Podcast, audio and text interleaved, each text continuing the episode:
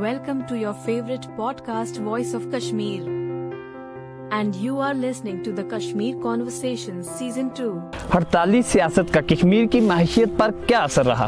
Central government کا ایک reason تھا اس آرٹیکل کو اسکریپ کرنے کا یہ کہ this was an impediment for the development of Jammu and Kashmir اور کچھ فیملیز جو یہاں پہ تھی کچھ پولیٹیکل فیملی انہوں نے اس چیز کو ایز اے ٹول بنایا تھا۔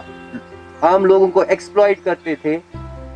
They were just thinking of themselves and not for the people تو ڈیفینیٹلی ہر تالی سیاست بزنس پہ بہت بڑا اثر پڑے گا.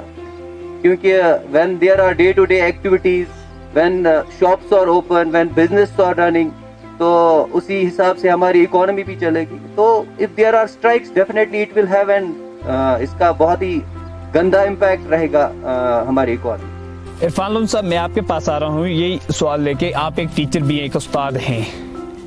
کیا آپ کو لگ رہا ہے کہ اس جو ہڑتالی سیاست کا جو اثر ہے، کئی ایجوکیشن زمرے پہ بھی رہا؟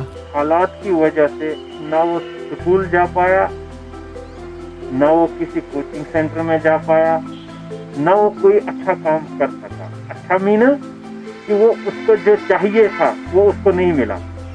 اور رہا سوال آپ کا جو ہڑتالی سیاست آپ بتا رہے ہیں سیاست چلتی رہتی ہے مگر یہاں پہ تو زیادہ ہی سیاست چلی۔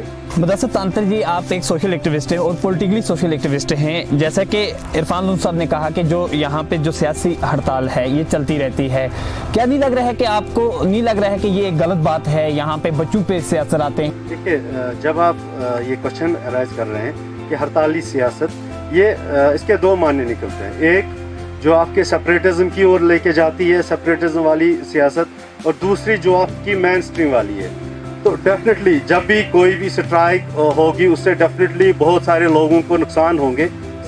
زیادہ نقصان جب دیکھیں گے ایجوکیشن سیکٹر کو ہی ہوتا